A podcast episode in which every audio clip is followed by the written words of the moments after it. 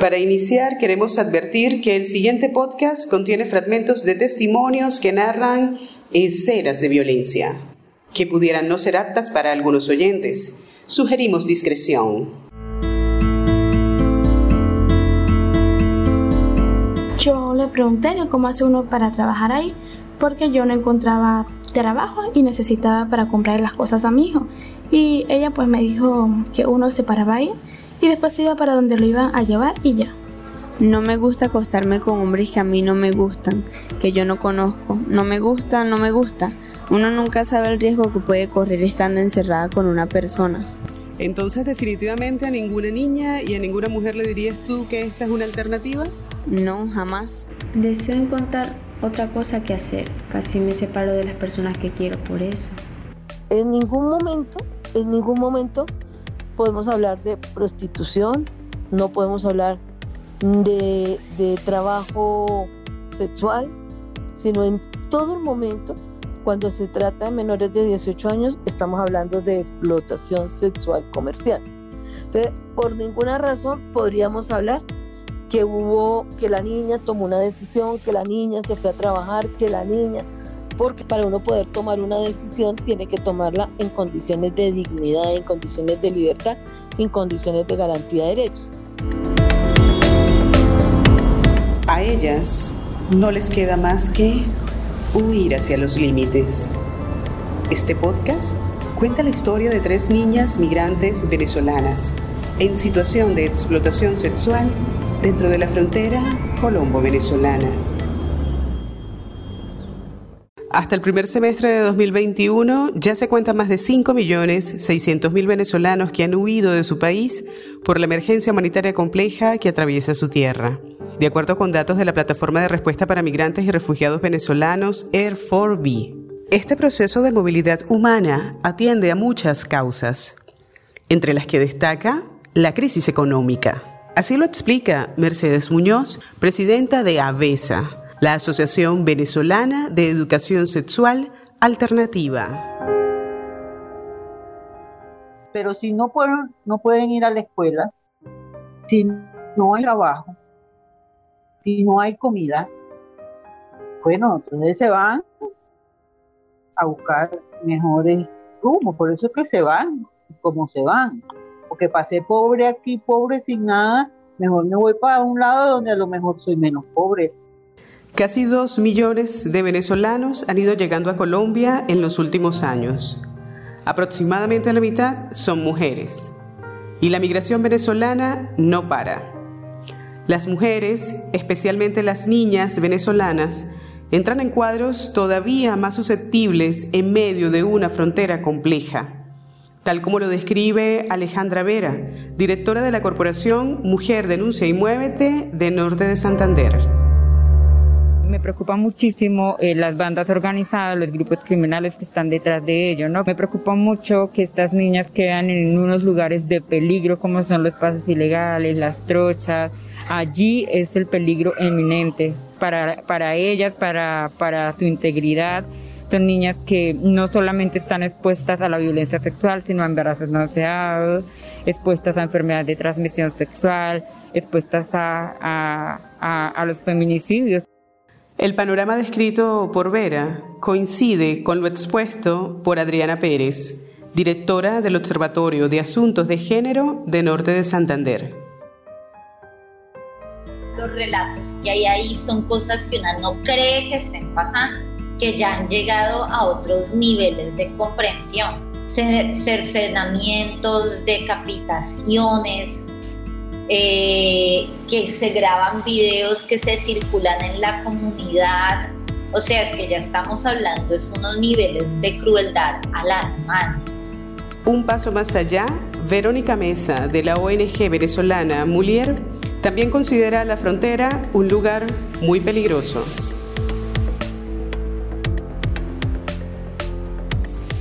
como la tierra de nadie. O sea, es un espacio muy fértil para que surjan este tipo de violencias porque, eh, primero porque hay presencia de muchísimos actores armados, los legales y los ilegales, ¿no? Entonces, hay un montón de grupos armados que se están disputando ese territorio, se están disputando el comercio de las vidas que pasan por esos territorios. Claudia Quintero Rolón es defensora de derechos humanos con enfoque de género, sobreviviente de explotación sexual y directora de la organización Anne Frank. Desde su experiencia encuentra parecidos entre las realidades colombiana y venezolana. Tantas cosas que, que viven hoy las mujeres venezolanas, yo las viví como mujer desplazada y conflicto armado, es decir, el empobrecimiento que produce la guerra o las crisis económicas va directamente relacionado con la explotación de las mujeres y afecta directamente a las mujeres y a las niñas. La expulsión, la migración forzada, el despojo, afecta directamente el proyecto de vida de mujeres y niñas. Este tipo de contextos se agravan de manera vertiginosa para las niñas y adolescentes venezolanas, quienes creen encontrar alternativas en situaciones como la explotación sexual de sus cuerpos. Así lo dice Verónica Mesa. Forma de explotación porque ellas no están aptas para consentir actos sexuales de esta manera. Ahora bien, ¿por qué las niñas y adolescentes lo pueden leer como una opción y como un trabajo? Venezuela es un país en el que el sueldo mínimo máximo podrá llegar a 10 dólares, máximo, frente a una realidad virtual en la que tú puedes comerciar una foto desnuda tuya por 10 dólares. Es una, es una opción a la que las niñas están recurriendo en situaciones de extrema precariedad porque no hay ninguna oferta alterna. En medio de todo este panorama, nos encontramos tres fragmentos de historias de vida de jóvenes y adolescentes venezolanas en la frontera del estado Táchira y el departamento norte de Santander. Por motivos de seguridad, no hemos usado sus voces originales, sino la reproducción fiel y exacta de sus testimonios. En este podcast, que lleva por título Huir hacia los límites, niñas migrantes en explotación sexual. En este momento con el flujo migratorio, eh, pues hemos encontrado que la situación para las niñas venezolanas es mucho más complicado y mucho más dramático. Entonces, eh, estamos atendiendo víctimas. En este momento no te podría decir cuántas de las niñas en, cada centro de atención es venezolana, pero yo te puedo decir que un promedio más o menos del 50-60% de las niñas que estamos atendiendo en este momento son venezolanas. Eh, porque son chiquitas que, que, tienen como unos índices de vulnerabilidad más, más altos, eh, eh, porque llegan solas al país o porque llegan con personas que no son de su familia. Y, en el camino las van abandonando, otras han sido traídas por los mismos tratantes a, a Colombia y vendidas en el país. Quien habla es Luz Estela Cárdenas directora de la Fundación Renacer. Ella trabaja y estudia desde hace 33 años con niños y niñas víctimas de explotación sexual comercial y trata en varios departamentos, incluyendo a Norte de Santander. Justo este departamento resulta un territorio sensible y difícil. Y allí, a la ciudad de Cúcuta, fue a donde llegó Mariana, atendiendo el llamado de su familia cuando era todavía más adolescente. Vino con su pareja y su hija hace año y medio. Por la necesidad, mi bebé estaba chiquita y yo no tenía para nada. El papá tampoco, no nos alcanzaba para comprar los pañales ni la leche. Me tocaba hacer con mis propias camisas el pañal de la niña. Quedé sin ropa prácticamente. Como mi hermano vivía aquí, entonces se decidieron ir a buscarnos y nos vinimos. Dije por tres meses, pero aquí nos quedamos.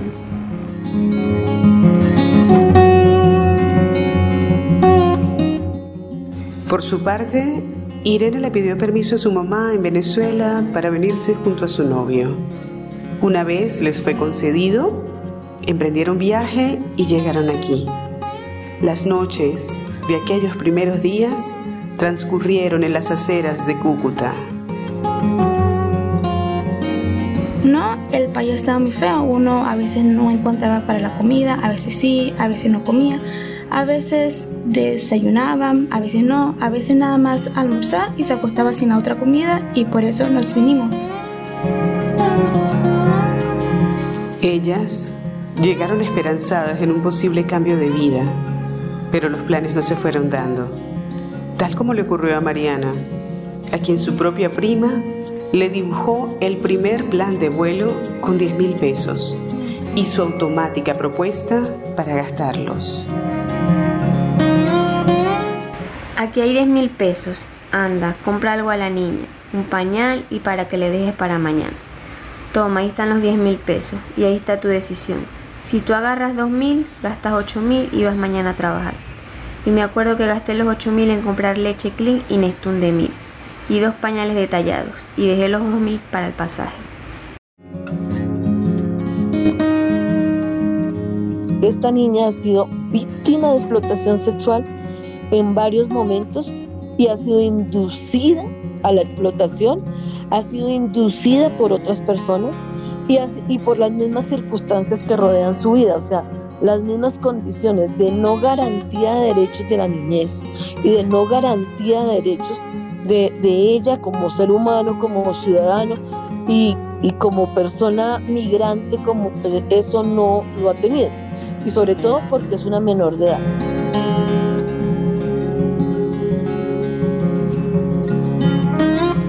Cuando agarré los 10 mil, dije yo no voy al parque. Pero cuando fui a comprar la leche dije tengo 8 mil pesos. Y mañana. La leche me alcanzó un poquito para la noche y otro poco para la mañana. Y yo dije me voy a trabajar. Me paré en la madrugada, dejé todo listo, me vestí y me fui. Y me fui como a las 8 o 9 de la mañana. Me vestí con un moño, una camisa y un bolso por detrás. Y en el parque me cambié, me puse un chor, una camisa y quedé con mi prima de vernos. Y me dijo, ¿viniste? Me dijo, te voy a explicar cómo trabajar. Preguntó si tenía un preservativo. Y le dije que no. Me dijo, toma dos. Y tú antes de estar con un hombre le pones un preservativo. Que hay muchas enfermedades aquí. Y cobra tanto. Y no te vayas tanto para otro lugar para evitar problemas. Ahorita estoy pegada con ella y eso fue ya hace un año. Mi mamá se me quedó viendo cuando llegué con los pañales y comida para nosotros, pero nunca le dije nada. Y empezó a dudar cuando el día siguiente me levanté a trabajar y le expliqué qué estaba haciendo. Para mi mamá no es fácil aceptar todo esto.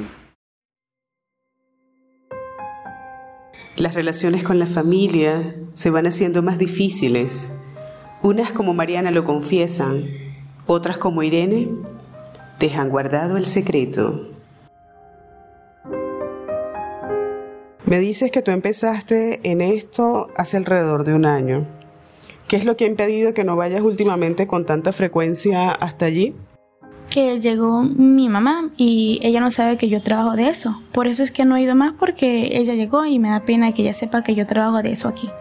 Y aunque sus familias digan no conocer el modo en que llega la comida a sus casas, lo cierto es que la madurez obligada de estas niñas es la que resuelve la sobrevivencia de todos. Tengo que responder por arriendo, servicios, los pañales de los niños, leche, hace, pasaje, cosas inesperadas que suceden. Uf, muchas cosas. Sencillamente, ellas asumen las responsabilidades económicas evadidas por otros, sean sus propios padres o incluso sus parejas. Tal es el caso de Alba, quien ya tiene más de 18 años, pero que ha sido explotada sexualmente desde que era menor de edad.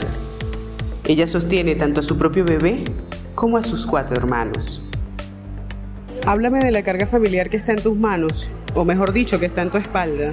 Pues mi hija de cuatro meses, un hermano de 14 años, una de 12, una de 11 y una de 7. Y una de sus hermanas es una persona que vive con una discapacidad.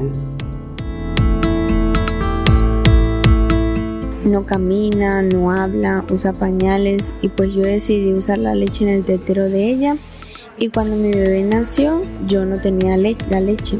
Me tocó darle hasta agua de avena a mi bebé porque no me salía leche de los senos. Bueno, a los tres días logré comprarle la leche a mi bebé, gracias a Dios. ¿Y cómo hiciste para comprarle la leche a la bebé a los tres días? Me tocó venir a trabajar, me tocó venir a trabajar así, recién dada luz para poder comprarle la leche a mi bebé y solventar los gastos de mi casa también, porque de verdad no tengo quien me ayude.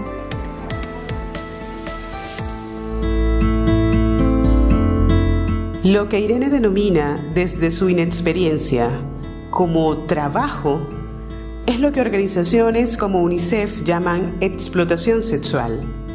¿Qué ocurre?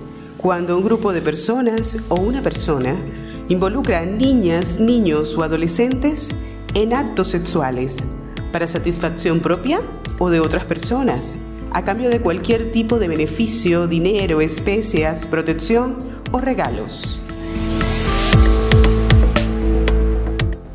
Los testimonios de este podcast se enmarcan en el delito de explotación sexual comercial de niños, niñas y adolescentes en Colombia, dentro del que resalta la noción comercial que explica la investigadora Jazmín Santa, experta de la Universidad Pontificia Bolivariana de Medellín.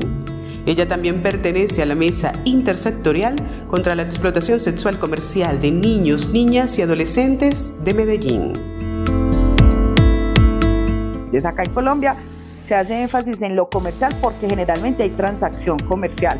Pero esa transacción comercial no es yo te entrego dinero, eh, puede ser en especie, yo te entrego un blue jean, yo te entrego, ¿cierto? Te doy una moto, pero también hay una transacción que es con las emociones y eso, eso cada vez se hace más difícil con las emociones. Y estas son las circunstancias económicas, sociales y familiares en las que están sumidas estas niñas, tal como Irene, a quien su pareja, luego de haber migrado desde Venezuela hasta esta frontera, la dejó con un bebé en brazos.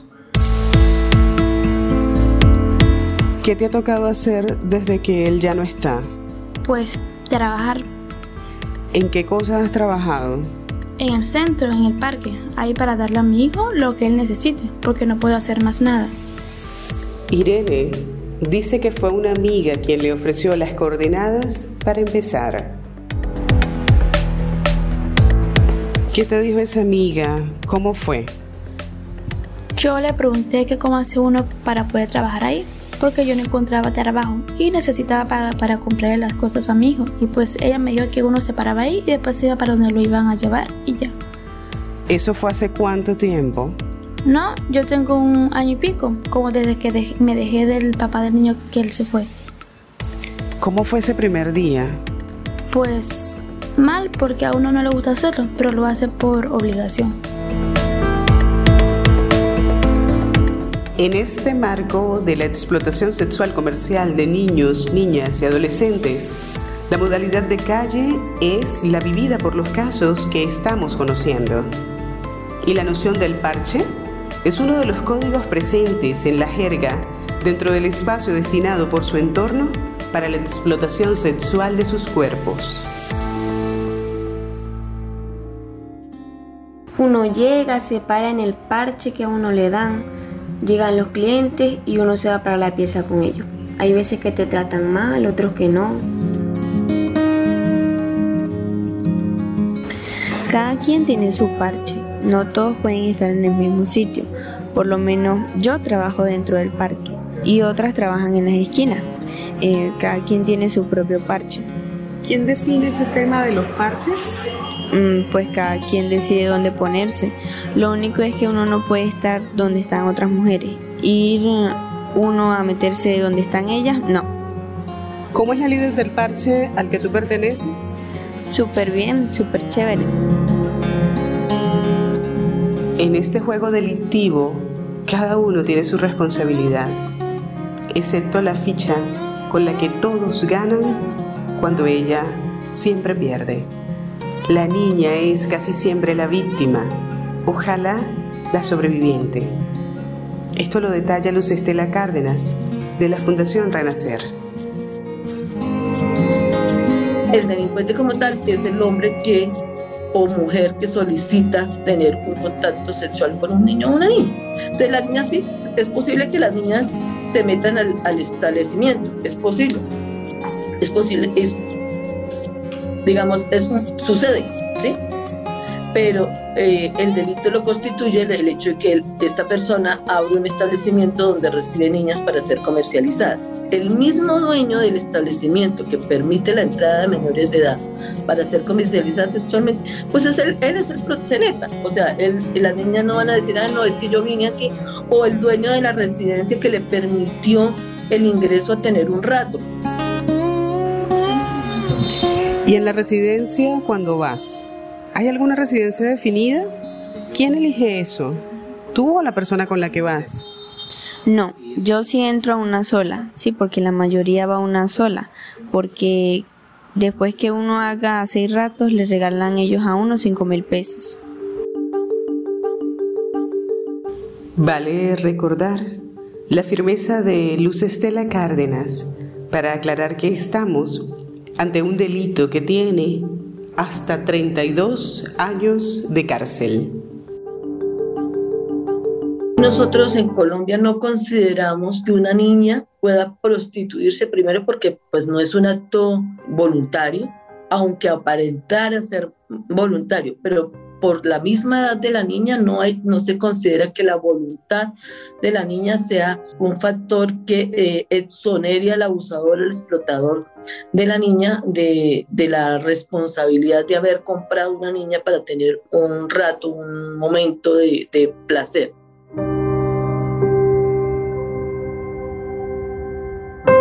¿Cómo es la forma? ¿Llegan a buscarte allí? Sí, uno está parado y ellos llegan y llegan a buscar a uno. ¿Qué te preguntan? ¿Cómo te preguntan? No, ellos llegan ahí, se ponen a hablar con uno y eso. A veces ni hablan con uno. Uno va de una vez a donde va y ya. Cuando entras a las residencias no te piden ningún tipo de datos. No, porque ahí, ahí es un hotel y uno entra es para el hotel. ¿Y cuando entras qué te entregan o cómo es el proceso?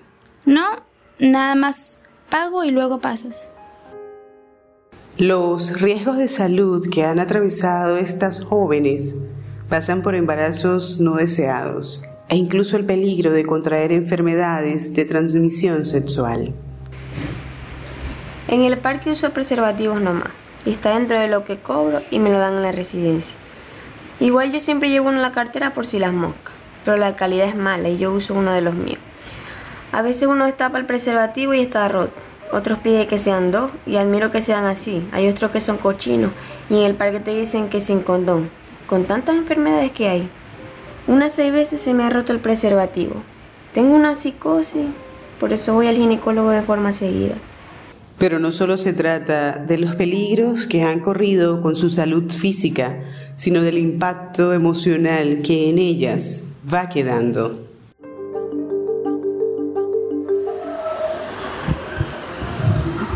¿Qué apoyos tienes acá? Ninguno, ningún apoyo. Mi único apoyo soy yo misma. Pues la verdad yo le voy a responder con toda la sinceridad del mundo. Yo lo único que pienso es tener la plata en mis manos, porque de verdad es que la necesito. Después de tener la plata en mis manos, pues cierro los ojos y me echo bastante agua. ¿Cómo resistes? ¿Qué te hace resistir? No, pues mi hija, mis hermanos. Por ellos tengo que poder.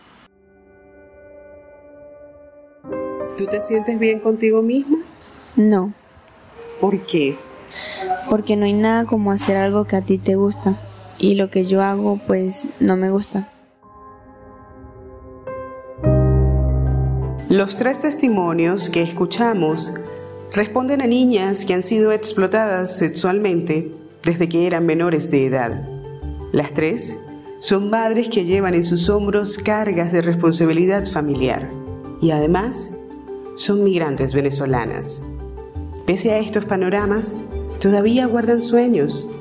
Por ejemplo, Mariana quisiera terminar el bachillerato y poder entrar a la universidad para convertirse en una criminalista.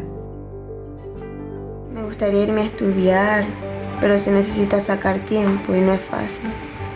Pero quiero montar algo, cualquier cosa que me haga salir de este mundo, porque me afecta a mí, a mi mamá a veces intento hacer otra cosa y no sé cómo. Mientras tanto, Alba sueña con ser abogada. ¿Es posible renacer? muchas, muchas, muchas.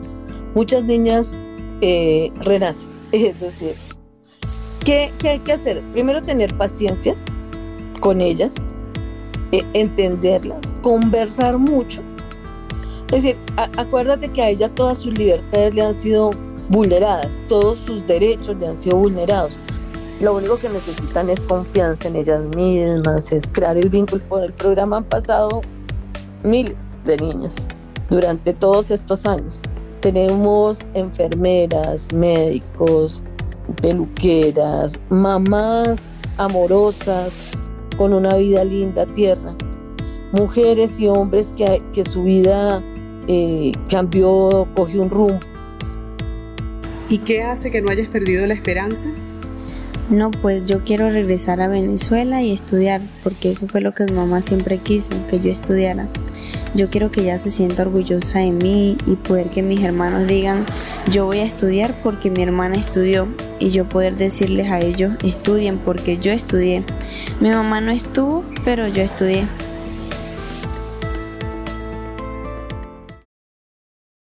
Esta historia fue contada por Magali Rubio, Keila Vilches y Paola Rodríguez. El reportaje fue creado de forma colaborativa en el Laboratorio de Historias Poderosas, realizado por Chicas Poderosas, con el apoyo de Open Society Foundations. Catalina Ruiz Navarro acompañó y editó este proyecto. Luisa Fernanda Gómez fue la verificadora de datos. La equipa de Chicas Poderosas apoyó este proceso con capacitaciones, apoyo económico y acompañamiento.